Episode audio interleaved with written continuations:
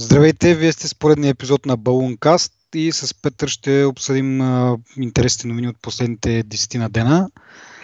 Ам, първа новина, която съм си избрал е Uber е глобена с 200 хиляди, това е в България 200 хиляди лева. А, ние минали път обсъждахме а, някакъв закон, който правителството се опита да се опитва и явно вече е в сила и явно спрямо този закон вече обере глобена за, както казах, 200 000 лева. Което е супер кухо. Еми, не, да, в смисъл, не казвам, малко, че е кухо, малко... защото е тъпо, защото е Uber, а защото, макар и да звучи законно, а, столична община и Оки Супертранс са пуснали оплакване, пуснали са го това оплакване, защото се нарушава, нали, като те не, не, не а, като не изпълнявали тези условия, които са изисквани за таксиметровите превози, тук е много интересно. Нарушава правилата на частната конкуренция и си осигурява нелоялно предимство пред конвенционалните таксиметрови компании. Разликата е, че просто не са платили някаква такса. Това е. Еми, лиценз, който предполагаме добри това, пари. Не е това не ти осигурява да, някаква, не ти не осигурява предимство пред конкуренцията. Качеството на услугата ти осигурява нали, това предимство. Не това дали си платил. Цено ти влизаш в едно такси и питаш, платили ли сте си данъка за таксиметрова услуга? И той а, казва, да, и ти кажеш, ох, слава богу, закарайте ме до вкъщи. Не, човек не е правилно това, защото а, таксиметровите шофьори като, или по-скоро компании, като платят лиценз, който не е 5 лева, както казах, според смисъл, сигурност не е 5 лева, не знам колко е, но не е толкова ефтино. Това се отразява и съответно на ценообразуването. Сега не може ти да си дал 100 000 лева, примерно, за лиценз и след това, това да не го съобразиш с цената на, на километър. Uber, като не ги плаща тия пари за лиценз, съответно може да си позволи цената да е по-ниска. От това, от тази гледна точка се има предвид че за това, че те нямат лицензи, нали, един вид нелоялна конкуренция, те си спестяват този разход. Абе, дори това да е така... Това, това според мен си е напълно окей okay с нещата. Въпросът е там е колко интересно за няма и 10 дена, откакто го говорихме. Сега не знам дали е за същия закон или просто някакъв друг закон са решили да, да го приложат. Но за някакво много кратко време приложиха нали, някакъв закон и ги глобиха, докато има хора и фирми и така нататък, които нали, с години някакви пролуки, някакви чудеси не могат да ги фанат нали, или поне са правят, че не могат да ги фанат. Нали, не има удобно да ги, да ги накарат да ги, да ги глобят. Е, това мене ме ядосва. Защото нали, всичко в тази държава се случва по, по другия начин. Нали, обаче, когато е за нали, за някой чужд, веднага се намира закони, веднага бива глобен и така нататък. Просто лобито е много сериозно. Това е, това е супер дразнещо. Да. Но mm. и логито, аз чета, чета някакви коментари, че понеже нали, не се интересувам особено много от политика, но все пак нали, прочетох, че някои от таксиметровите фирми са всъщност собственост на депутати. Те съответно не е нужно дори да някой да лобира, те сами си гледат интереса. Нали? Което там нали, мътна и кърва, но както и преди сме коментирали, аз съм за това, че нали, те трябва да имат някакъв лиценз, трябва да имат някаква най-малкото застраховка там за превозване на пътници. Те неща струват пари, нали. Но според мен има начин те това да го направят като фирма и да го, и да го предоставят на шофьорите, които въпреки, че се водят нали, така един вид на свободна практика, не са точно нали, а, служители на Uber. Но според мен има вариант така да се направи, че Uber да купи лиценза съответно ще иска малко повече от, нали, процент от печалбата на шофьорите, нали, което си е вреда на нещата. Но... Добре, нали... това, което ти казваш, малко да се увеличи тогава, защо като се увеличи малко, пак би имало някаква разлика с такситата. Това беше моето... Това иска да кажа преди малко. Ма не, мен не ми пречи да го направи, колкото при в смисъл да, да го изравнят с цената на таксита. Тогава е, да ги видим. Каква ще е разликата? М? Каква ще бъде разликата тогава? Ми разликата е в а, нивото на обслужване.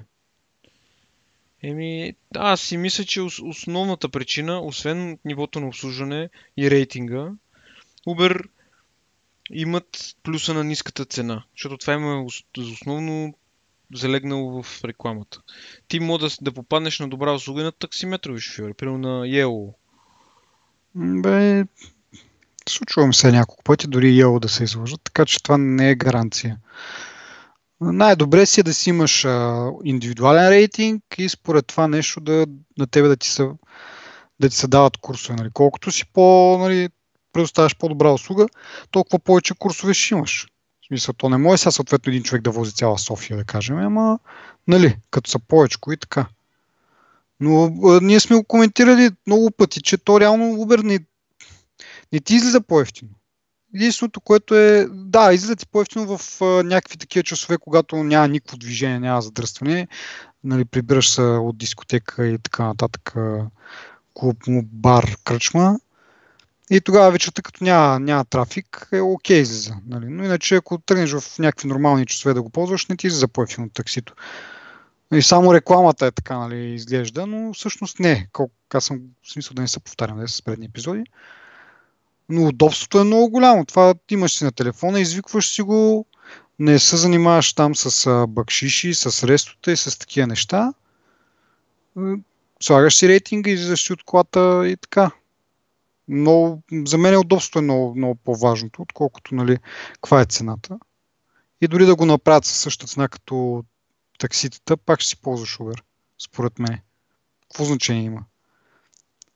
Ми нарушава се според мен а... Тогава вече, тогава вече пък так, таксиджите наистина ще се усетят, че не е заради парите, а всъщност, че нещо на тях им куца, макар че то колко мозък да, да имаш, че да го направиш това, това заключение. Абе, не знам, аз съм крайно предубеден към това решение и не смятам, че в толкова много държави съществува Uber в този си вид, те какво нямат регулации към нормалните си таксители, какво? И всъщност не знам дали си видял, обаче някакви високопоставени менеджери на Uber са били арестувани във Франция. Е, ма то, то били са, има били са на посещение, не са в, просто в подразделението на Uber във Франция, а са нали, от, от централата са отишли на посещение във Франция и са ги арестували за това, че пак се нарушават някакъв закон там. Това е по същия начин, както тук таксиметровите ми шофьори, дето взеха да, да запушват летища, да обръщат коли, не знам си какви глупости. Това е естествено под натиск на разни лобисти. Тя Франция, като кажеш Франция, Франция е сигурно по-червива от България с техните политики, нали? Ами вие не знам си как третирате еди кои си хора, пък ние може да ги третираме по този начин, нали? И така. Това е друга тема, де, но искам да кажа, че като кажеш Франция не означава върховенство на, не знам, не, на, е, да, на, на етиката. Не че само тук да кажеш нещо, ние сме си измислили, е така. Смисъл, има и други държави, ние сме говорили, пак казвам, застраховам се, нали, ако някой каже, те пак само едно и също говорят. Говорили сме го, да, ама темата пак е на дневен ред. Че в други държави имат проблеми, най-различни там покрай. Даже в Германия се наложи да се регистрира като таксиметрова фирма, за да избегне. Може би сега след тези глоби и тук така това да се случи. Смисъл да се регистрира вече като таксиметрова фирма, да си има лиценз, да си плаща там какво трябва да се плаща. И тогава пак ще има недогование, негодование от страна на таксиджите, но поне няма от правна гледна точка как да ги пипнат. Тогава ще има протести на таксиджиите, че те им взимат хляба, ала бала, портокала. И така. Е, това е на а, монополистите им е тежко да преглътнат конкуренцията. И в случая голяма част от а, от причините това да се случва в момента е това точно, че някой му засегнат интереса. Не му интереса да не взима а, всякакви олигофрени за таксиметро шофьори, да не се пуши, да е качествена услугата. Интерес е, нали, аз да, да си правя каквото си искам, останалите дреми. Интереса не е в това да предоставиш нали, на, на гражданите по-сигурна и по-удобна услуга, нали, с един вид, нали, като кажат, те нямат застраховка, трябва да бъдат. Това, са, това е параван, нали? Интересът е наистина да се запазят там монопола. И да. така. Те, между другото, Uber продължават да се развиват. Даже... И скоро ползвали си, между другото, защото аз не съм ползвал, ма много хора тук гледам коментари в Twitter, примерно, че нали, постоянно го ползват, а пък аз в повечето случаи, когато ми трябва, се винаги няма кола наблизо покрай мене, някакво и трябва да чакам много. Това примерно като е сутрин или Аре, вечер има ден, но сутрин рано, примерно към 7 часа, като тръгвам за някъде и закъснявам, примерно за работа или нещо от род, като е по-раничко и малко трудно се намират. Ами те, защото са частници по принцип и те излизат за да изкарат някой лев и според мен през деня просто са на работа. И вечер след работа излизат, да речем, карат до 2-3 часа. Аз към 4 съм хващал Uber. Но, но, но през нощта. И според това мен това е, е логиката. Да. Да. Еми, като говорим и за Uber, те на, на по-глобален мащаб пък купуват бизнеса с карти на Microsoft.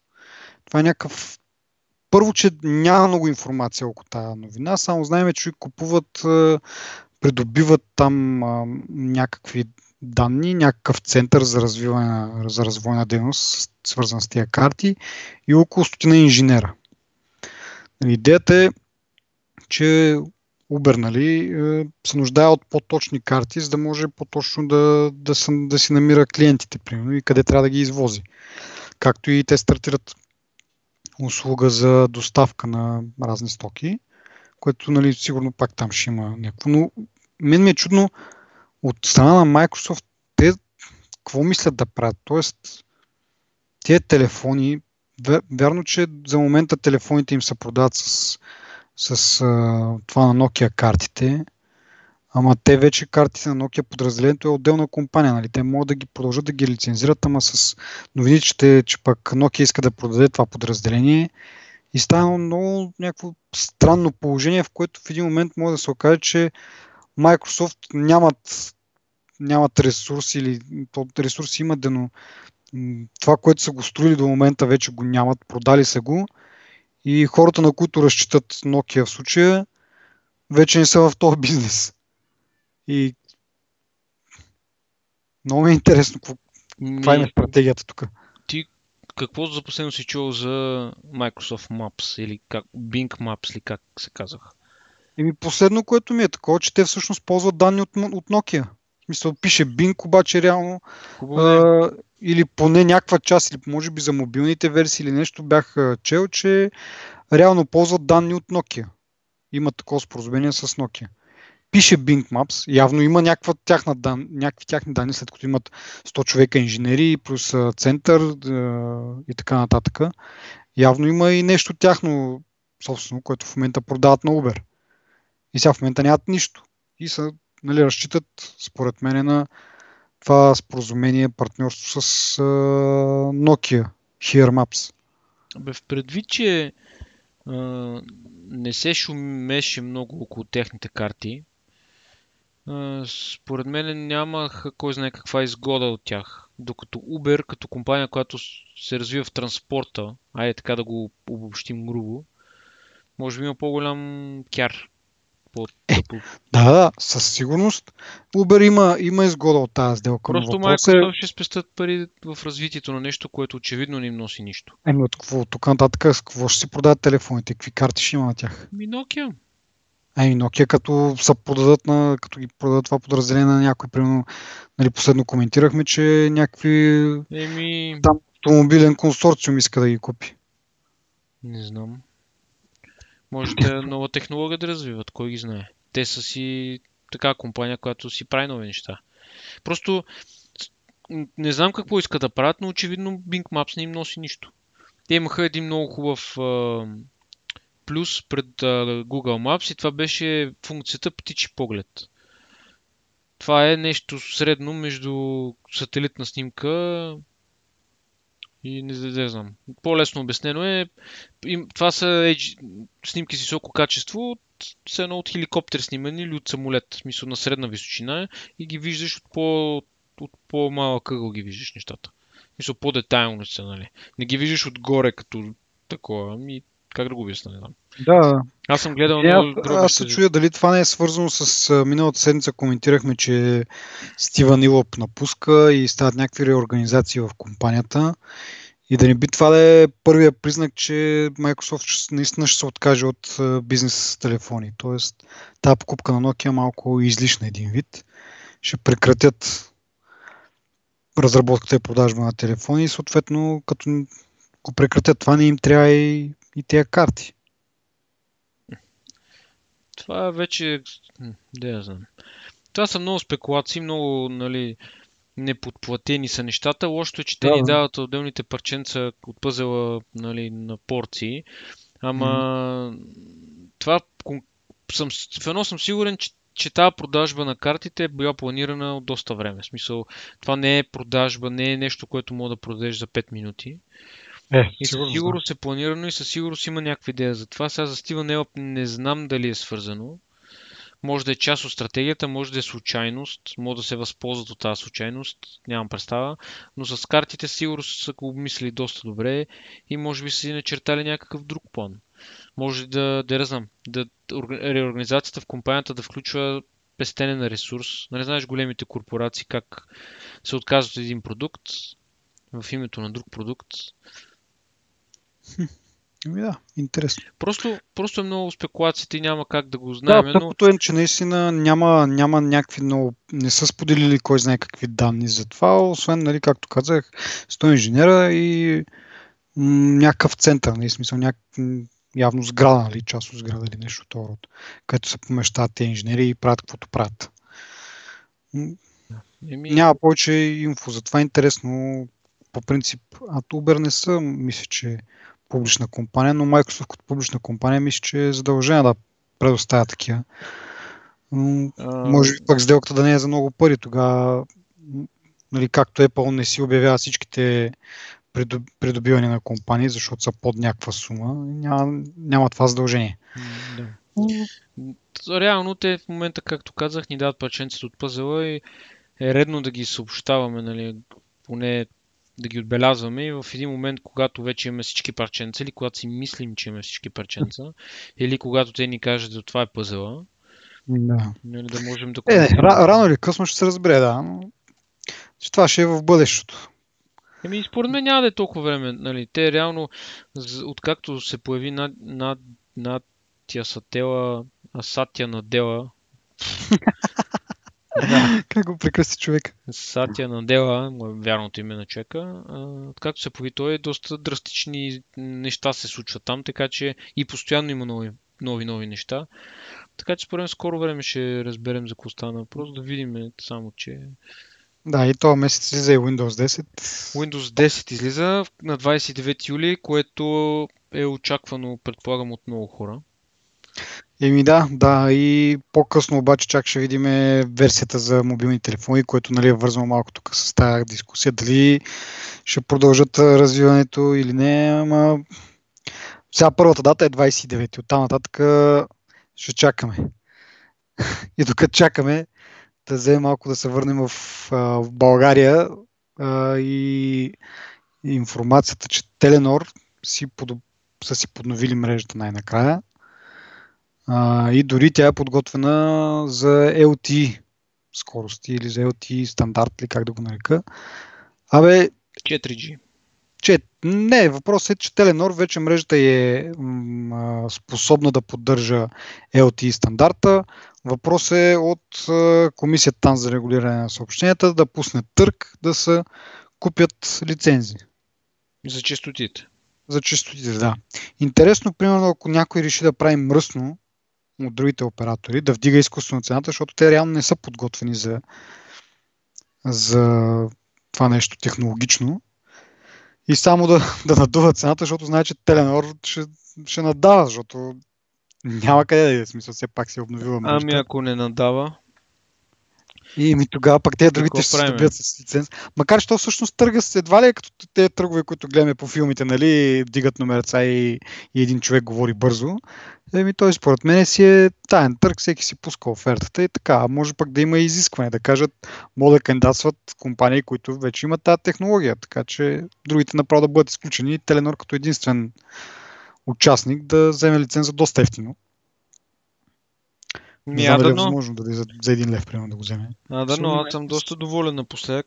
Е, преди малко с теб мерихме 15 мегабита 3G. Да, да, това ще, да- ще да насоча разговора след това, че преди сме правили опити и аз като абонат на Viva.com имах 8-9 мегабита скорост към български сървъри, Това беше преди около 2 години всъщност. И, а ти имаше 1-2 мегабита. 2 мегабита беше максимума. Сега с теста от преди малко вече си на 15 мегабита, нали така? Да. Обаче има една малка подробност. Тогава бях с iPhone 4, който си имаше а, вродения дефект на антената и е възможно да не е хваща обхвата максимално добре. Нали? Еми ти нали този iPhone го дай на, на един човек там, той да. ако е на Теленор може да пробва, пробва пак. Хм, това е много добра идея. Да. Ще му Така ще видим, но със сигурност, със сигурност има, има подобрение. Те толкова и реклами пуснаха и през съобщения и така нататък. И мен много ме радва това, че са помислили в бъдещето и директно а, технологията им е нали, поддържа LTE, стандарта и по този начин ще стимулират и другите, главно МТО, които нали, сме коментирали вече, как ни се подиграват тук едва ли не. Може ли да пуснат LTE, ама за какво да го пуснат, те потребителите няма ли нужда. И ето сега вече Теленор малко ги изпреварва в това отношение, да видим дали ще отговорят подобаващо. Мен това, което ми харесва на Теленор е, че като дойдоха тук, на нашия пазар, първото нещо, което казаха е, че ние ще си обновиме мрежата до еди какво си ниво и ще градиме нагоре. Нали? И реално тихомълком, освен да речем официалното съобщение, не знам дали има някакви други официални съобщения нали, на тази тема, но за, за това време, една година може би, те кога го взеха? Октомври, ноември, септември 2014 някъде, може би. Да. Значи, е, няма... iPhone, да. значи няма една година. За това кратко време те без да, да се бият много в гърдите, просто излизат и казват, да, ние сме готови. И, и изглежда си държат на думата, нали? Mm-hmm. И... Еми, аз това за... не съм го чул, че те планират да си обновят мрежата. В смисъл, или не съм обърнал внимание. А, но и без това, нали, пак не се е чувало нещо така нали, нещо да, да тръбят, ето тук обновяваме си мрежата ми, просто преди седмица или колко там беше това, просто почнаха тези реклами и след това имаше официално изявление, че се обновили мрежата. Без да така се каже никой да разбере. Поне аз не съм разбрал. Добре, да, чак сега. Може би аз имам една връзка в Теленор, може би оттам да съм чул нещо. Mm-hmm. Ама да, не мисля. В началото, в началото посланието им беше, че текущите клиенти са им еднакво важни, както и новите клиенти. Нали? Нещо, което ние нали, yeah. сме го говорили, че е много правилна стратегия, защото наистина допреди това операторите обзето хубавите оферти бяха нали, за новите клиенти, а те, дето преподписват с години, кучета ги яли общо. И това да. беше много добро послание. Сега не съм запознат, не знам колко си спазва това обещание. Дали има толкова хубави оферти за старите абонати, както и за новите. Ми има, да. Но, в крайна сметка, да, доста и с техните планове, доста поразбъркаха тук нещата и след това и другите оператори се принудиха и те да пуснат конкурентни планове с повече мегабайти, повече минути и така нататък. Абе, съживи се пазара със сигурност. Mm-hmm. Тези 100 левовите планове и трите оператора са ги свалили на 30 лева, примерно. Mm-hmm. Да, някакви просто постоянни промоции общо взето. Да, смисъл... Аз ходих да питам кога ми... А, Теленор имат хубавото нещо, че можеш всеки месец да преподписваш договор. През един месец, реално. Да. А и ако си взел телефона 6 месеца и ходих да питам кога изтичат моите 6 месеца, за да преподпиша на тази въпросна програма за по- заради повечето интернет. Да. И покрай Apple Music сега бая интернет ми върви. за няколко дена, може би близо 900 мегабайта съм изразходвал. Ага. А пък тази програма е с 5 гигабайта и да речем мога да е сега на 16 юли, 6 месеца след като съм подписал, мога да отида да подпиша нов договор. Нали, има го това отвореното... Нали, не, те, не те задължава да чакаш последните два месеца от договора, които са две години напред и те много добре знаят, че аз ще отида и ще подпиша примерно за още две години. Да, а, а можеш ли да вземеш нов телефон с същата отстъпка или не. това е чакат и изтече Това е вече като изтече договора. Да, да. Еми това е смисъл разбираемо, да. Но Защото поне наистина да можеш да смениш. В Viva.com, примерно, ще ти позволят да си смениш плана, ако плана, който си избрал е, в смисъл е по-скъп. Тоест, ако сега таксата е 15 лева, ще ни позволят да се сменя с а, план, който таксата му е повече от 15 лева. а те промоцията като направят от 30 на, например, на 14 и аз не мога да се възползвам. Примерно, нали казвам. Така че има някакви такива. Аз трябва да питам как, как се случва. И дали след изтичането на договора продължава да ми е тази такса или става на 100 лева. Нали, това са подробности, които трябва да се отучи да. на ден, но... Еми, ще, ще провериш сега да... Какво да. кажем повече? Да не правим повече реклама. Ако ще да си платя, че поговорим. Вижте, аз съм доволен, не ги рекламирам излишно. Да. Просто това е, са факти. От моя опит пък сега. Ами да поговорим малко за Samsung. Те си обявиха днес или вчера резултатите финансовите. Изглежда не се справят много добре. Продължават да за седми пореден път им спада печалбата. Явно стратегията да копират iPhone не се получи. Еми, аз четох някакви коментари, потребителски такива, не нали, на някой анализатор, че те използвали някакъв много специален алуминий, който го имал само в а, самолети, в е такива някакви по-сложни машини се използвал. Обаче, смисъл, искам да кажа, че те, да речем, копират, копират, ама все пак измислят и по и нещо ново, нали. Сега трябва да им, трябва да им се отдаде, нали, да им, заслуженото, че да речем, ако този алуминий конкретния... Измислят е силно казано, просто ползват малко по-различен материал. Добре де. Ама искам да кажа, че не са съвсем пластмасата, която беше допреди, преди, допреди един телефон, нали? Да. И сега... И, имат напредък в тази област, обаче явно потребителите вече не са толкова лесно да се излъжат. Еми, не знам дали се лъжат потребителите или те потребители вече са си взели iPhone. И големи. Големите iPhone им е трудно да се върнат. Нали?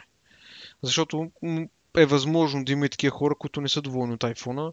Все пак iPhone е по-затворена система, не дава всичките тези свободи и екстри, които ги дава Samsung. Разбира се, за сметка на друго нещо и обратното. Просто има хора за двата бряга. Въпросът е, че Samsung не успява да се отлепят от земята и както се казва да наберат скоро с техните телефони, защото хората са предубедени до някаква степен, до друга степен просто телефоните са копие или са не знам какво да са. Мисъл, от към камера, от към процесор, от към памет, те превъзхождат iPhone много. Аре камера, mm-hmm. аре камера не, ама процесор и RAM памет, примерно, със сигурност ги превъзхожда. Даже има по а, телефони с по 2 процесора, с по 3 гигабайта RAM, и някакви такива по-сериозен хардвер. Но да, това... обаче не, не винаги в смисъл да, това не е... на хартия не, не говорят за производителност, защото Точно така. Нали, ти имаш, имаш по-добър хардвер на хартия, но операционната система като ти е, не е съобразена специално с този хардвер, нали, не може да извлечеш максимум от него. Да, да, това ще кажа. Затова според мен се принуждават да, да вкарат толкова мощни толкова мощен хардвер, за да може все пак да върви читаво, колкото да не е оптимизирано. Нали, аз предполагам, че не е. А, в смисъл, има някаква оптимизация, но тя не е толкова не толкова добра, не е толкова ефективна, както нали, може да се постигне с между iOS и, и iPhone, нали, самия като хардвер. И затова те се принуждават да, да вкарат толкова мощен хардвер, за да имат поне някаква сравнима производителност с това, което iPhone предлага. Еми, реално, доколкото знам и чувам, Google оптимизират значително Android и дори а, по-сериозни фирми, като Cyanogen, примерно. Казвам по-сериозна фирма за Cyanogen, защото проблема на Samsung за мен е това е всичките глупости, които се инсталират на Samsung на телефона, които са отделни сервиси, сервиси, сервиси и знаем какво се случва като прекалиш да. с сервисите. Нали. Докато Cyanogen пуска почти чист Android с оптимизации някакви, моят съквартирант поне твърдеше, че е доволен от това нещо на фона нали, на всички. И съм чувал дори хора, които си рутват андроида, за да могат веднага да махнат нещата на Samsung. Но пък а, те, са, те не са изобщо предали а, малко телефони, близо 76 милиона смартфона са продали. Но това е а, двата, които са SES 6 Edge, имат около 20% само. Mm-hmm. Не знам това дали колко е показателно Apple имат един телефон и той се продава, да речем.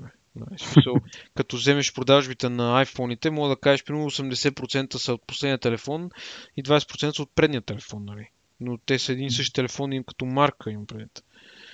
Нали, не са и като вид. Нали, те нямат телефони с копчета, с дръжки, с капачета, с всеки други нали, различни видове.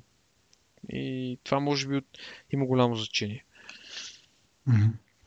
Еми да, ами има, има смисъл, как да кажа, има значение това, че Apple пуснаха то по-големи, по-големите телефони. Явно отразява са и Samsung сега не мога да, не мога да наваксат дори нали, с това, че са базикаме, че като нали, пробва нещо различно, не, се, не, не им се получи. Сега пробват да копират и нали, очаквахме някакви по-добри резултати, обаче явно вече с тия по-големите телефони Apple си заслужи малко, как да кажа, на цели целевата група, която принцип си е купува Samsung явно.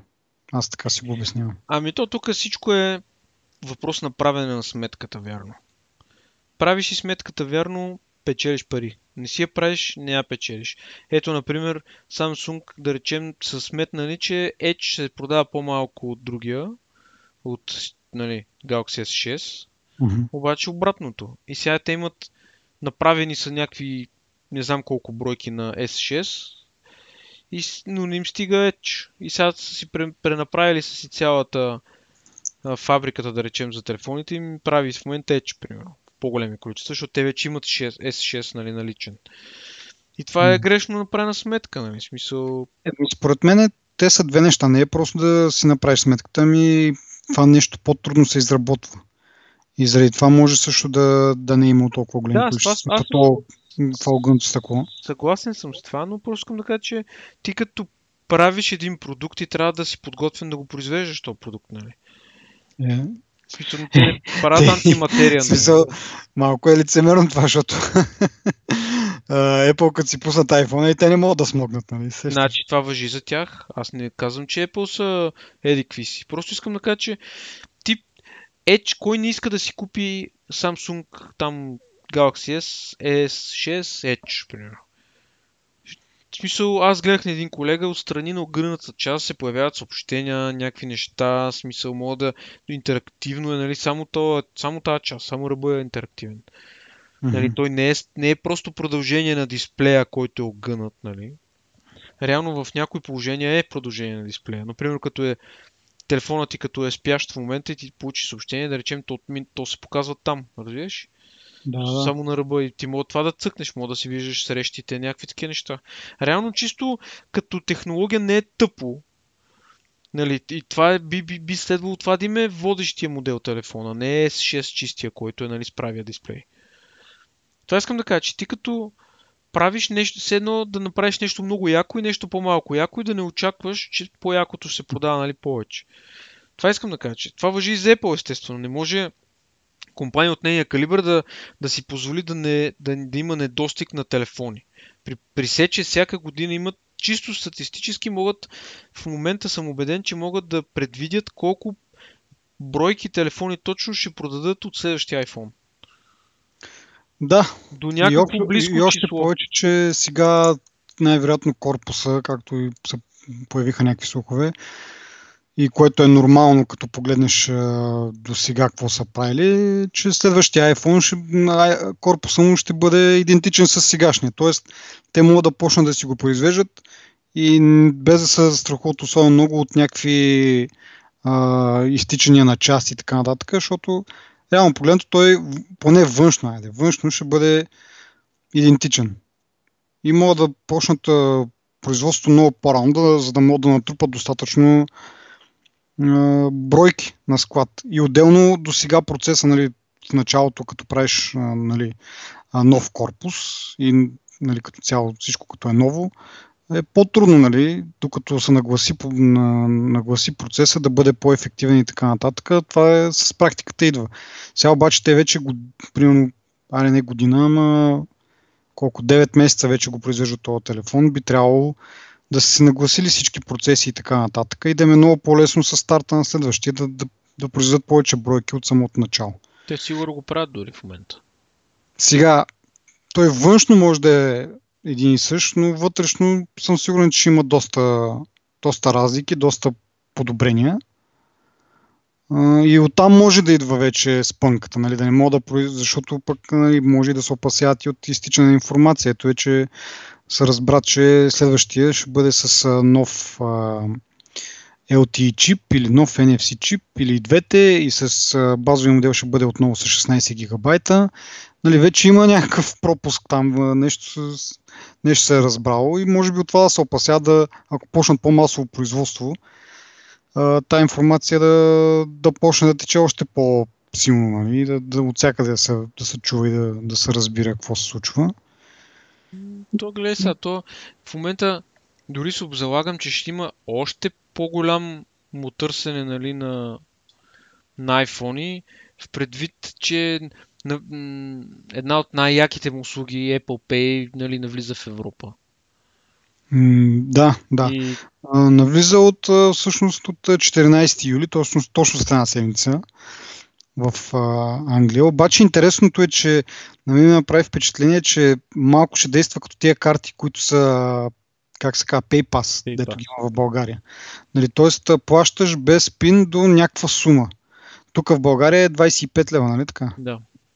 Да, в Англия ще бъде а, а, 20 паунда ще мога да пазаруваш с Apple Pay всичко до 20 паунда, което е малко нали, странно, е, защото в щатите може да си пазаруваш каквото си искаш, като си сложиш пръстови отпечатък, това ти е равносилно на пин код все едно. А тук, въпреки, нали, че нали, в Англия говоря, въпреки, че нали, си ползваш пръстови отпечатък за, за идентификация или за авторизация, пак не ти дава повече от а, 20 паунда, което според мен ми говори, че системата още не е напълно готова и те просто ползват това, което в момента е налично за тези PayPass карти. Предполагам, че и там ги има същите и че лимита е някакъв подобен 20 паунда примерно. И един вид за терминалите там и за тяхната система, това няма да се различава от нормална, нормална PayPal, PayPass карта. Въпросът е дали това не е някаква европейска регулация. Чисто от гледна точка на сигурността.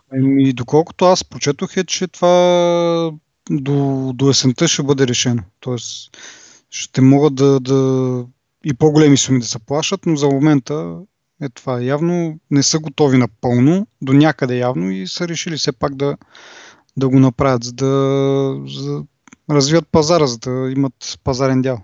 Да, еми, ето това искам да кажа точно, че те в момента отиват на, как да кажа, на нов континент с нова услуга и би трябвало да могат да предвидат деманда на новия модел, да речеме. Както и а, чисто хардуерно. Дето ние сме говорили сигурно милиони пъти как те имат планове за бъдещето все едно. Сега не, така беше по времето на Джобс. Не съм сигурен дали Кук го е наследил това, но те могат да ги предвиждат тези неща. И според мен това, което кажеш ти за PayPass, тук. Ако, ако при Джобса може да предвиждат, при, при, при, при Тим Кук, то е Operations Guide, ето му казват. В смисъл, то е с Excel-ите, с ефективност до изчислена до не знам коя дистична запетая там, след дистичната запетая. Така че според мен и, и тук си има някакъв план, какво ще се случва за напред. Сега може да няма точен план за дизайна, нали, 5 години напред, какъв ще бъде. А, но според мен, да, имате тази информация колко iPhone ще продадат. Но, пак казвам, най-вероятно това е, не, не се впускат в някакви масови производства много рано, от гледна точка на това да, да има някаква интрига се едно. Макар, че на този етап вече iPhone има, колкото и да се крият, е, сега лятото почват да изтичат частите и всичко, са, всичко се сглобява, докато излезне на официално през септември месец. Да, и суховете вече почват да... Мисля, да. те постоянно има сухове, но да речем, че там ноември, декември, януари и февруари са няк... поне за мен са някакви месеци на затишие, докато не започнат да се, да, да. да се задават. Нали, това е времето, в което хората все още си отглеждат новия iPhone. И нали, mm-hmm по-малко се пита сякаш какво ще излезе следващото, защото ти вече имаш последното, нали? Ма като минат няколко месеца и вече хората почват да се нали, да любопитстват. Еми, като мине WWDC, вече се вижда какво ще бъде, какви ще бъдат нали, новостите в операционната система и оттам вече почва вече чуденето и спекулирането, какво пък, какъв ще бъде пък новия телефон. Нали. Да. Докато февруари-март може да няма толкова слухове за хардуера, но нали, или се занимават с софтуера, какъв ще, какво ще бъде нали, представено, или пък какви бъгове са изчистили от последния, от последния апдейт. Сега вече в, нали, по, в летния сезон няма толкова много новини и хората почват да си чешат езиците за какво ли не. Е, те реално... Та... И в случая, в случая им се получава, защото нали, не, не говорят просто е така, ами части се намират, снимки и така нататък, показват се не е безпочвено нали, някакво просто... По-интересните доказателства са от операционната система. Тия, дето те нямат избор според мен, защото трябва да тестват, за да излезе нещо, да речем, айде, ще кажа сравнително качествено, защото не е рядкост, когато Apple правят някакви глупости, нали? Mm. Но сравнително, за да им е така да постигнат това качество, което гонят, те трябва да тестват. И съответно в кода на операцион, новата операционна система, която да речем сега се е пуснали iOS 9, mm-hmm. нали, се намират някакви неща, които подсказват за някаква функционалност, която, нали, съответно съм, съм чел, че това може да са някакви останки от стар код, нали, който е забравен, примерно, нали, и само се спекулира излишно за това нещо. Но много, много от нещата, които са се появили като услуги, като екстри, са видени нали, точно там, в кода на операционната система. Като говорим нали, за бъдещия iPhone за спекулации, а, има един такъв слух, че Apple ще се опитат да премахнат Home бутона от телефона. И всичко ще бъде едно голямо стъкло. И това причината за тези спекулации е някакъв нов чип, който, поне аз така го разбрах, чип, който а, интегрира в себе си драйвера и за LCD-то, и за тъчскрина и за home бутона явно или нещо. То, не, за пръстови отпечатък, точно така. И оттам се прави извода, че екрана, т.е. LCD-то, тъч, тъч панела и самия четет за пръсти ще бъде едно цяло, един, един, един елемент, общо взето. И, нали, аз това ми хруна още отдавна, смисъл, преди да, да прочета за тия, за тия планове, тия слухове или как да го нарека. А, хруна ми с това, че нали, от часовника, който внедря това Force Touch технологията, която усеща нали, колко силно натискаш и според това има там различен различни неща могат да се правят с интерфейса. И нали, съответно всеки очаква, че това нещо ще навлезе и в, в iPhone-ите, в iPhone-ите, в iPad-ите. Но аз нали, един ден просто си мислех за това нещо, че екрана по принцип на, на, на, на часовника е малък. Нали? Можеш, като го натиснеш, то реално не разбира къде точно го натискаш. Важно е, че си го натиснал нали, с някакво по-голямо усилие и то разбира. Обаче екрана на iPhone и съответно на iPad са доста по-големи. Там, може би, ако искат да вкарат прецизност, не могат просто да сложат, защото в момента Force Touch е всъщност то е нещо а, такова механично, което се закача в четирите краища на, а, на дисплея, на екрана и то дисплей реално се държи на тези неща. Той не се държи на нищо друго. Аз мрежа. Да. И в четири точки той е опрян на, на някакъв като датчик за натиск. И ти като натиснеш дисплея, той това се отчита. Обаче дисплея на, на iPhone и на, на iPad са доста по-големи. Като го натиснеш, той самия дисплей се огъва нали? и може да няма толкова точно отчитане, както малкият дисплей, който няма, като, е малък си представяш, че огъването е доста по-малко. Нали? И от това си викам, може пък да го вградят това нещо, но само за, за Home бутона. И идеята ми беше, че няма да има такъв бутон, който като го натиснеш и потъва надолу, просто ще бъде както сега има много телефони андроидски, дори моя Windows Phone. Бутоните, които принципно са ушки, трябва да са хардуерни, те са капацитивни. Ти не ги натискаш, те не потъват надолу, ти просто ги докосваш, както би докоснал нали, самия екран. Но те са просто пак не са точно към, към екрана, а си чувствителни капацитивно. Не знам как да го обясня по-точно. И си мислех, че евентуално Apple могат да го направят това, бутона да не потъва надолу като, като копче, като хардвер такъв, ами просто да е едно гладко нещо и да усеща ти колко силно натискаш. И след това се появиха вече, както казах, тези спекулации с този чип, който вгражда драйвер за, за LCD, за, за Touch и за, и за Fingerprint. И не знам. Въпреки, те, всъщност, въпреки тези спекулации, те продължават да твърдят, че всъщност Force Touch ще бъде върху целия екран. Нали, не съвпада точно това с моята идея. Но според мен е много по, по-лесно ли, не знам, дори по-осъществимо е само, само някаква част да бъде. Примерно само бутона, както казах. Но пък ще е по-яко да е целия. Еми да, по-яко, обаче от друга страна си представи целият ти екран се държи в фаре, може да не са 4 точки, може да са малко повече точки, но той е един вид е в, в смисъл не се опира на нищо друго в телефона ти. В смисъл от гледна точка на конструктивна здравина ми се струва малко паянта от това цялото нещо да се държи само на няколко точки, а не да е напълно обхванат, нали, примерно от страни от е, корпуса и да се държи здраво и така нататък. Според мен те са го измислили това. Ако ръкат да го пуснат, това или ще е голям проблем, или ще бъде голям успех. Да. Или ако не са го измислили, могат да направят това, което аз им предлагам. Ако слушат, да знаят, ще патентовам идеята. Ако те вече не са го направили всъщност. Е така. А, миналата седмица всъщност, като говорим за iPhone, миналата седмица iPhone навърши 8 години. От 8 години се навърши от пазарния дебют, т.е. първият iPhone е обявен януари месец 2007, а, но реално стъпва на пазара лятото на 2007. И 29 юни всъщност е точната дата. Преди, преди 8, 8 дена се навършиха 8 години.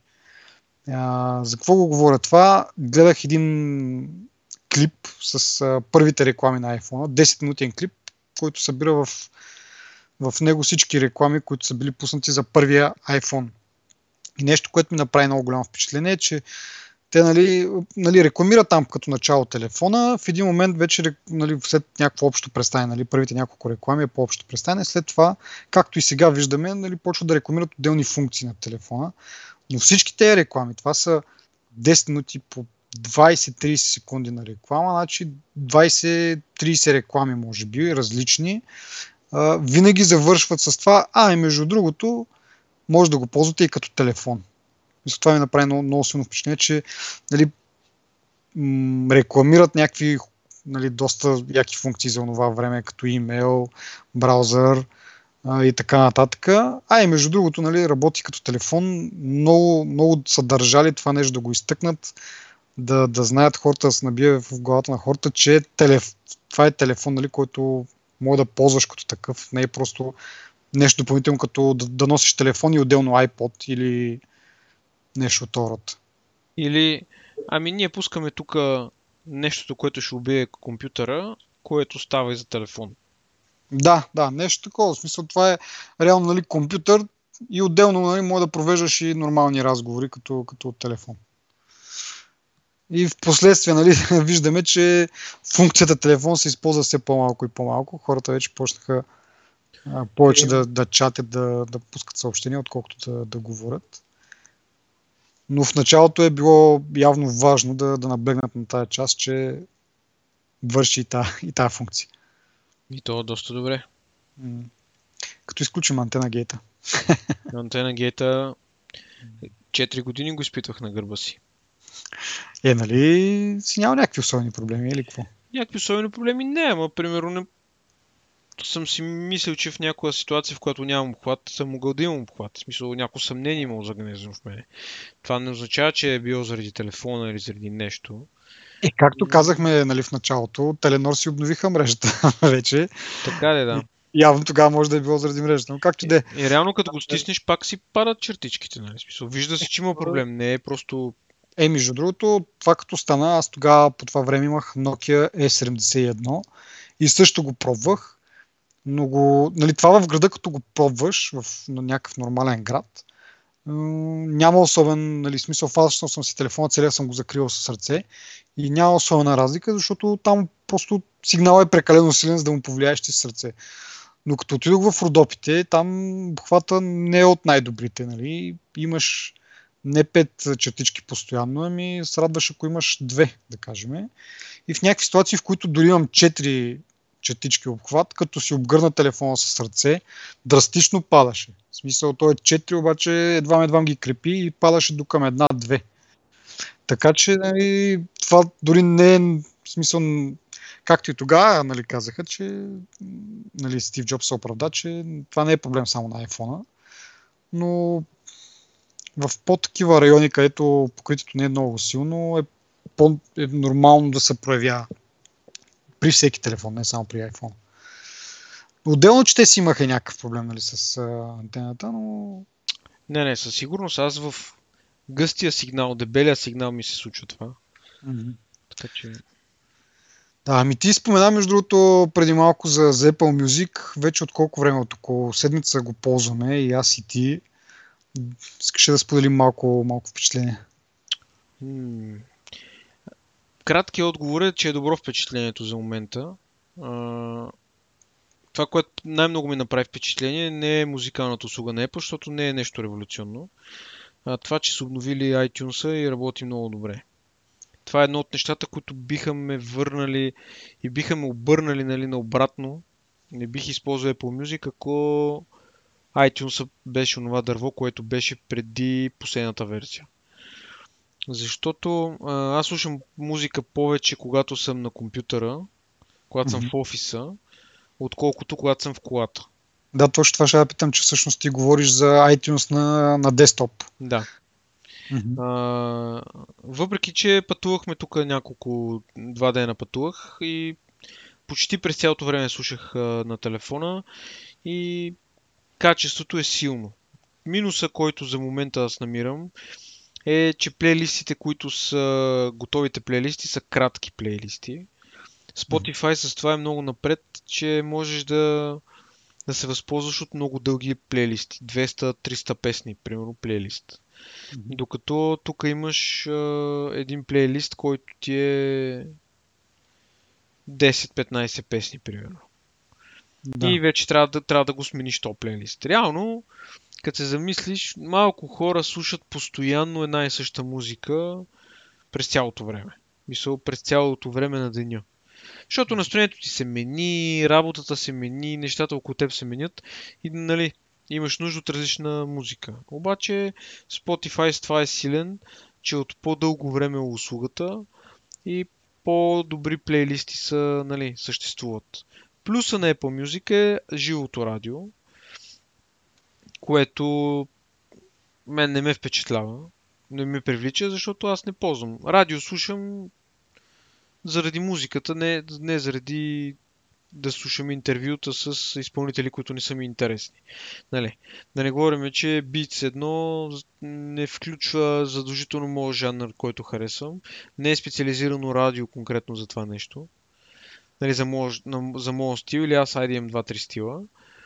Нали? И така. Другото нещо, което ми направи впечатление, или по-скоро не ми направи впечатление, това не можах да усетя човешката намеса, за която те говорят толкова много. За мен е, пускам си една конкретна група и песните, които са в плейлиста, те са the best. Все едно съм си пуснал най-добрите песни на Godsmack, примерно. Mm-hmm. Не е това, което може би му отнема време да разбере ти какво харесваш, нали, какви са ти предпочитанията. И другия проблем е, че сегментирането на жанровете не е добре направено в секцията за теб, нали? Защото, примерно, ако сега слушам джаз, след това слушам метал, ако пътуваме с теб и ти пуснеш денс музика, в секцията за теб става една каша малка да. от всички тези жанрове, нали?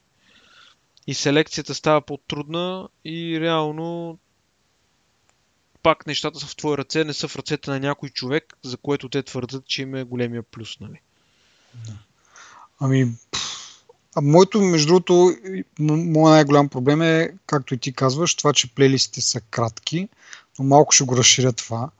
На мен не ми харесва това, че нали, в началото те пита какъв ти е вкуса, каква музика предпочиташ, след това си избираш а, нали, различни групи, примерно, или индивидуални певци и така нататък, като твои любими. И, и, и аз си мислех, че на базата на това нещо, то може, може да ти предостави един несвършващ списък, на, на база на това, което ти харесваш, един несвършващ списък от, от а, музика.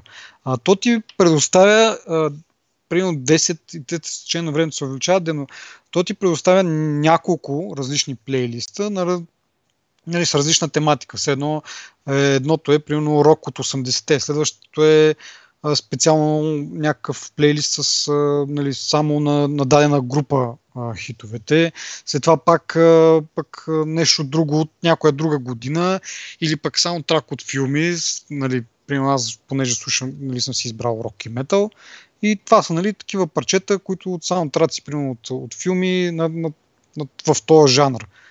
Но както казваш ти, 15-20 парчета и след това много трябва да си, да, трябва да си избираш. А според мен, ти като един път си нагласил какви са ти вкусовете, аз не казвам само нали, те групи да ти дава, да ти дава някакви подобни, но той да е един безкрайен списък. Нали, с течение на времето, нали, като ти харесваш там, което е една друга тема за как точно нали, показваш след първоначалното, първоначалните настройки, как точно показваш кое ти харесва и кое не. Ти с течение на времето, като харесваш някаква музика или не харесваш някаква музика, там го показваш с някакви бутони, този списък динамично да се променя, нали? да, да ти дава това, което мисли, че е най-добро. Но това не се случи, както, както вече го казахме. Може би това, нужда време и да... това с харесването беше нужно хора да питат, да правят интервюта с а, нали, за да се разбере. В единия интерфейс имаш сърчице, което харесва, в другия интерфейс имаш звездичка, която като я цъкнеш има два отговора, нали, две опции, пускай повече песни като тази или пускай по-малко песни като тази. А, отделно трети интерфейс е като, като цъкнеш на а, заглавието на песента, може да й дадеш рейтинг в нали, петобална система пак с звезди. И всичко е супер объркващо и се наложи няколко от по-така известните блогъри и журналисти да, да напишат FAQ все едно, как се ползва и как Apple Music, нали, как да накараш Apple Music да разбере какво харесваш. Е, това някакси е супер голям фейл за мен, след като не е интуитивно, има а, привидно за едни и същи неща по различен начин. Нали, един път сърчица, един път звезди, трети път не знам какво. И това не ми хареса. Какво ми хареса? Това, че е интегрирано с операционната система. Мисля, че това ще има големия плюс наистина. А, плановете, а, те обявиха, че ще бъде 10 долара на месец, обаче се оказа, че всъщност различните държави е различна цената. В България е 5 евро. А, имаме информация, че в Индия е само 2 долара индивидуалния акаунт. Така че от държава държава това са мини. 10 лева ми се струва на мен е една доста добра цена за някаква такава услуга. От това според мен също ще има голям зависимост как е в другите държави, защото България едва ли нали, ще, ще е единствената държава, в която ще върви те се надяват на нас да всички да си купим такова. Но докато в щатите те нали, се изравняват с Spotify по, по цени, поне за индивидуалните планове, в други държави това може да им, е, да им даде голям тласък по-низките цени. Да не говорим, че в Индия, как нали, там е 2 долара, в Индия Spotify въобще не, не оперира, който е най-големия конкурент. Бе, Spotify а, има един друг минус, а, това, че имаш 15, 14 дни възможност да, да го ползваш чужбина. Не в държавата, в която си регистриран. Това разбира се се обикаля там по някакви начини, но Apple няма този проблем. И примерно аз както и нали, ти работим в някакви компании, в които и, и се използва прокси някакво и реално като ползваш интернет, интернета си мисли, че си в друга държава. Да. Мен не ми върши работа Spotify. Докато Apple Music няма такъв проблем, поне за момента. И другото нещо, което е цената, която казваш ти за 10 лева си е много прилична цена. А е друго, а, като нали, говорим за нали, като сравняваме Apple Music и Spotify. А Spotify пък това с харесването въобще не го, или аз просто не го ползвам както трябва, но и на теб съм ти казал, нали, слушам а, по-така твърда музика, но Megadeth, примерно, не ми харесват. И пускаме някакъв плейлист. В плейлиста има песен на Megadeth. Аз му казвам Dislike. Там нали, това, което е с пръщото надолу, с палеца надолу. И с около пет песни, абсолютно същата песен, нали, да не, не говорим, че е същия изпълнител, а е същата песен дори, пак ми я пуска. И, ми, и пак натискам дизлайк и след време пак ми я пуска тази песен. Това е вече малумното за мен. Или нещо не разбирам как се ползва. Еми просто... Или... Защото, нали, както, как, е, както Apple Music, и те имат няколко интерфейса за нали, разбиране кое точно ти харесва и кое не ти харесва. Но очевидно за мен е като натисна бутона с палеца надолу, значи никога повече не ми я пуска тази песен просто. Просто алгоритъма не е сработил. Ми колко пъти няма да сработи. Както и да е, нали? Да говорим за Apple Music. Нещо друго. М- аз не. Най-големият проблем е точно това, че плейлистите са кратки и не са напълно съобразени с това, което харесвам. В началото наистина работеше добре за мене. Пускаше ми неща, които ми харесваха. Дори в смисъл преобладаващо бяха такива неща, които не съм си избрал в първоначалния екран, но въпреки това ми харесаха, което ми направи хубаво впечатление.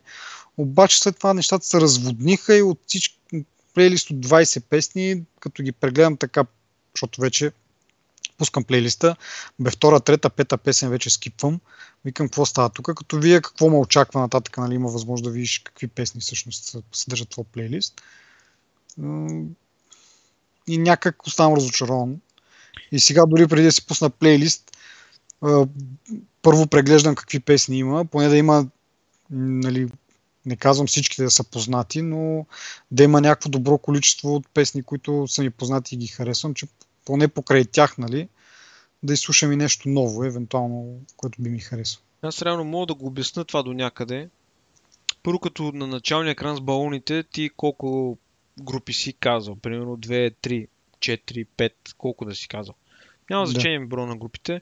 Просто те съществуват десетки и стотици групи. Просто няма как те да започнат да ти а, предлагат музика, която със сигурност ще ти хареса на тебе, защото Мегадет е в същия стил като Металика, примерно. Ама ти слушаш Металика, пък не слушаш Мегадет. И... Да. Това, е, това, е, това е въпрос на въпрос на много дълъг процес на научаване на вкусовете на хората. И има една друга страна, че ти харесваш примерно 4 групи, обаче може би ще харесаш пета група. Еми да, според мен печелившата комбинация е, примерно, се не знам за другите как, но как, както спомена Металика. Металика имат не знам колко песни, но със сигурност са повече от 10. А, някакви други рок групи също са по, по, по подразбиране, рок и метал групите имат доста албуми и доста хитови парчета. Нека ви да ви направи един плейлист с 50 на 50, да кажем. Да не казвам 75 на 25, но да кажем 50% от хитовете на тези групи, които аз съм казал, че харесвам и покрай тях да шмугне някакви нови, които си мисли, че може да харесам. Така, нали, дори да скипне една песен, следващата пак ще ми хареса и ще остана на този плейлист, а не 2, 3, 5 песни подред аз да ги скипвам, нали, да се чудя, бе, кога ще ми пусне нещо, което би ми харесало. Защото айде първия път нещо не си... Нали, ако е една песен, може да не се усетиш в началото, когато нали, съответно не слушаш, така си седнал и слушаш само музика, нищо друго не правиш и си се вглъбил в тази музика. Нали, ти си я пуснал за фон. И ако ти пуснат една-две песни, които не са ти познати, ти ще ги пропуснеш така, може да ти харесат, може да не ти харесат нали, подсъзнателно ниво. Следващата вече като е някаква по-позната, ти се притъпява, така да се каже, подозренията или да не бъдеш постоянно на штрек нали, за нещо, което не ти харесва. И, и така, а те като ти пуснат 5-6 една след друга, които не ти харесват, еми ти в един момент вече се усещаш, че тази музика, която слушаш нали, от известно време на само от половин час насам, реално няма общо с това, което своите вкусове. И прави лошо впечатление. Еми не знам честно казано, как би могло да се реши това, освен ако не кликаш яко сърца, звезди и всеки други Да, да, може би това е, нали? Не знам. В смисъл, за нас не е лесно да коментираме. Сигурно за това нещо стои доста, доста трудности да го направят както трябва. Аз в един момент си пуснах просто моята си музика, която си имам на телефона и почнах да си я лайквам, за да един вид да стимулирам нали, този алгоритъм или там човек ли е, какво е, да ми предлага нещо, което е по, по така по-свързано с това, което би харесал. Абе, има какво да се желая със сигурност. Както казах в началото, а, моето впечатление като цяло е положително. И тук едно друго уточнение, нали, аз вече казах, че слушам музика по- често в офиса. iTunes има големия плюс на мини плеера, който е 1 см на 2 см и мога да си го забия он топ на всички прозорци, без да ми пречи. Другия mm-hmm. плюс е, че iTunes се минимизира в таскбара, в, в трея се минимизира, без да стои в таскбара, което за мен е също е голям плюс. А, защото аз не харесвам претъпкан таскбар, достатъчно много прозорци имам в работата си, тъй iTunes да е там. Но а, за мен това са в смисъл, мен, мен ми трябват малките неща. Нали? Да работи в чужбина, малкия плеер, да е он топ и да се минимизира, да речеме, в трея. Това са нещата, които мене най-много ми, ми трябват. Като количество на музиката, до сега не съм намерил, може би една песен се сещам, която не съм я намерил. И това за мен не е минус. Нали. Нормално е да има разлики, да има... Мисъл, за, за мен тук ще бъде основната конкурентна линия между тези услуги. Това е съдържанието им вече тези, може би и цената, нали, която плащат на, на, на изпълнителите, но основно съдържанието. Примерно няма ACDC в Spotify. Може да се е появил, но не съм го слушал отдавна. Вече, вече има. В смисъл, те с а, точно това, че м- с пускането на, на ACDC в iTunes, в смисъл вече са налични в Spotify също едновременно. Да, да, ама това е късно вече. При се, че аз се абонирах нали, за 5 евро на месец. Не ми е за 5 евро, просто много е голям плюса да не ти вика някой в ухото. А и Spotify има този голям минус, който аз съм го забелязал. Пускаш си музика нали, на безплатния акаунт, слушаш 4-5 песни, реклама. Да. Еми, той... Чакай, чакай. 4-5 песни, реклама. 4-5 песни, реклама. Забележи.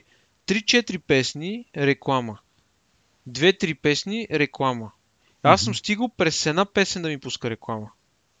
Което, както казваш, ти, ти си в едно настроение или учиш, или нещо друго и веднъж нещо те стряска. Айде, това, което ти го даде това за пример, нали ти се вглъбил и слушаш същия тип музика и в един момент усещаш, че не ти харесва тази музика, а тук рекламата направо те стряска.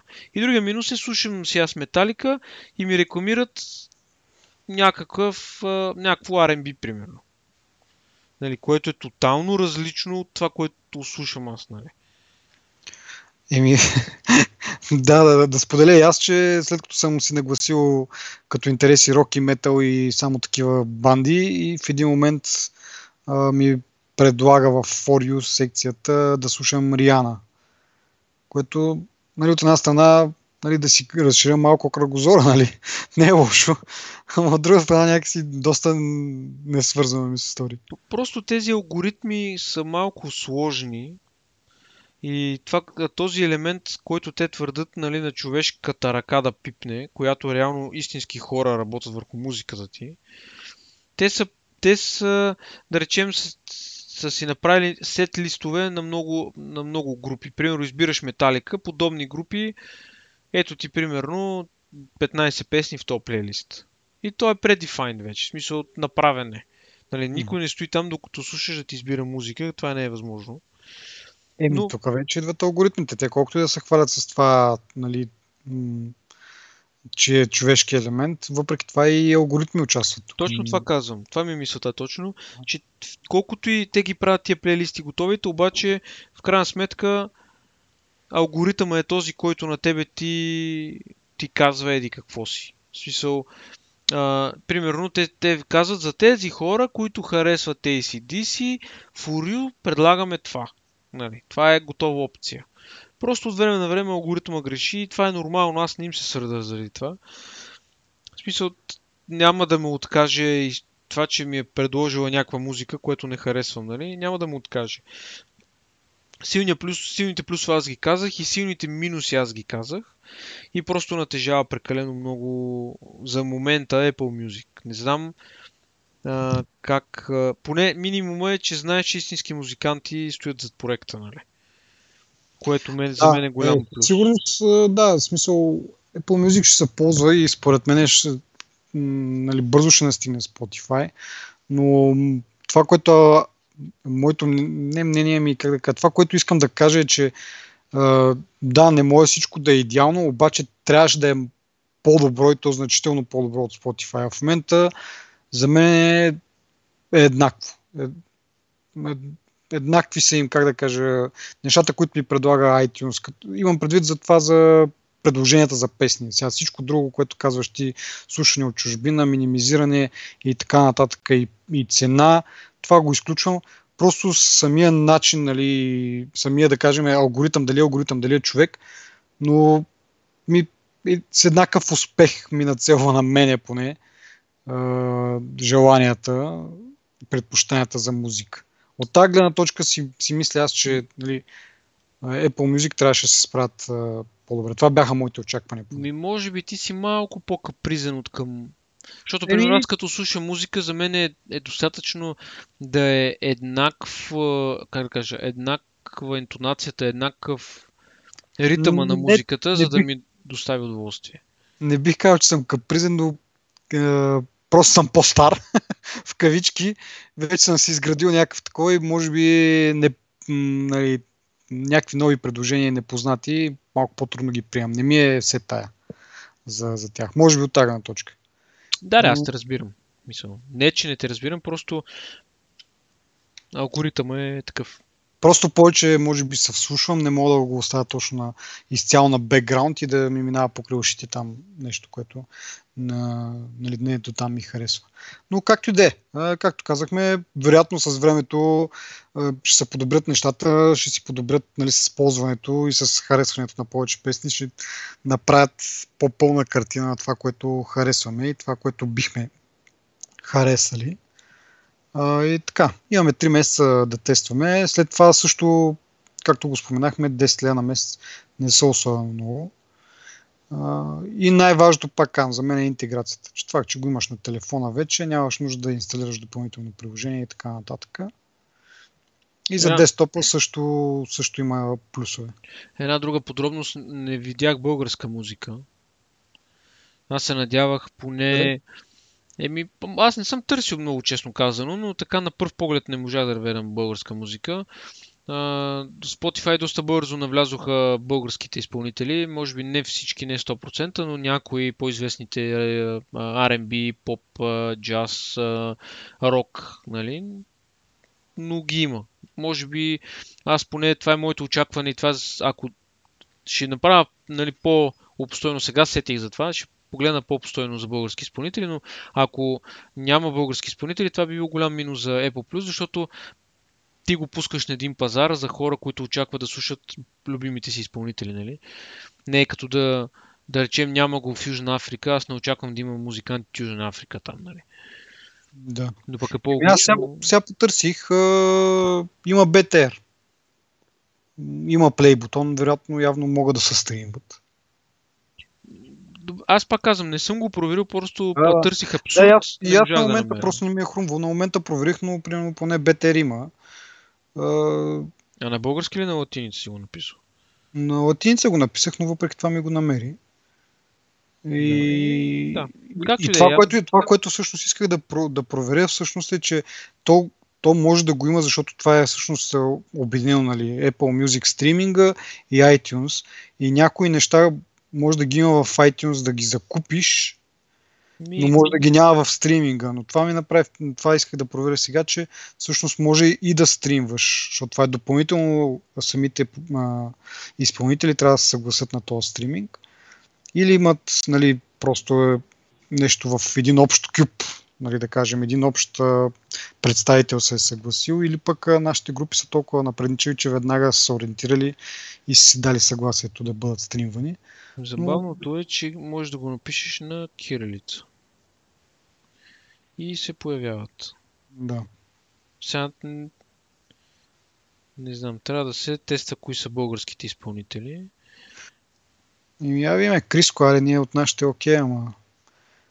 Май, да, ето и на Криско има някакви неща. Има, има български народни песни. Янки на мама думаше, примерно.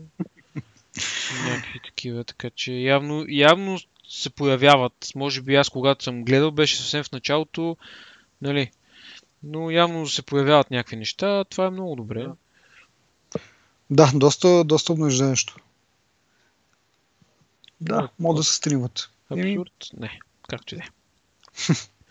Ами добре, май обсъдихме всичко за, за Apple Music. Да. Няма какво повече да кажем и освен да кажем чао на нашите слушатели до, до следващия епизод. Не забравяйте да се абонирате за специалния RSS поток на подкаста, който, както няколко пъти вече казвам, е по-шарен, по-джиджев и по как да кажа, интересен. Ползвайте го него. Чао! Чао!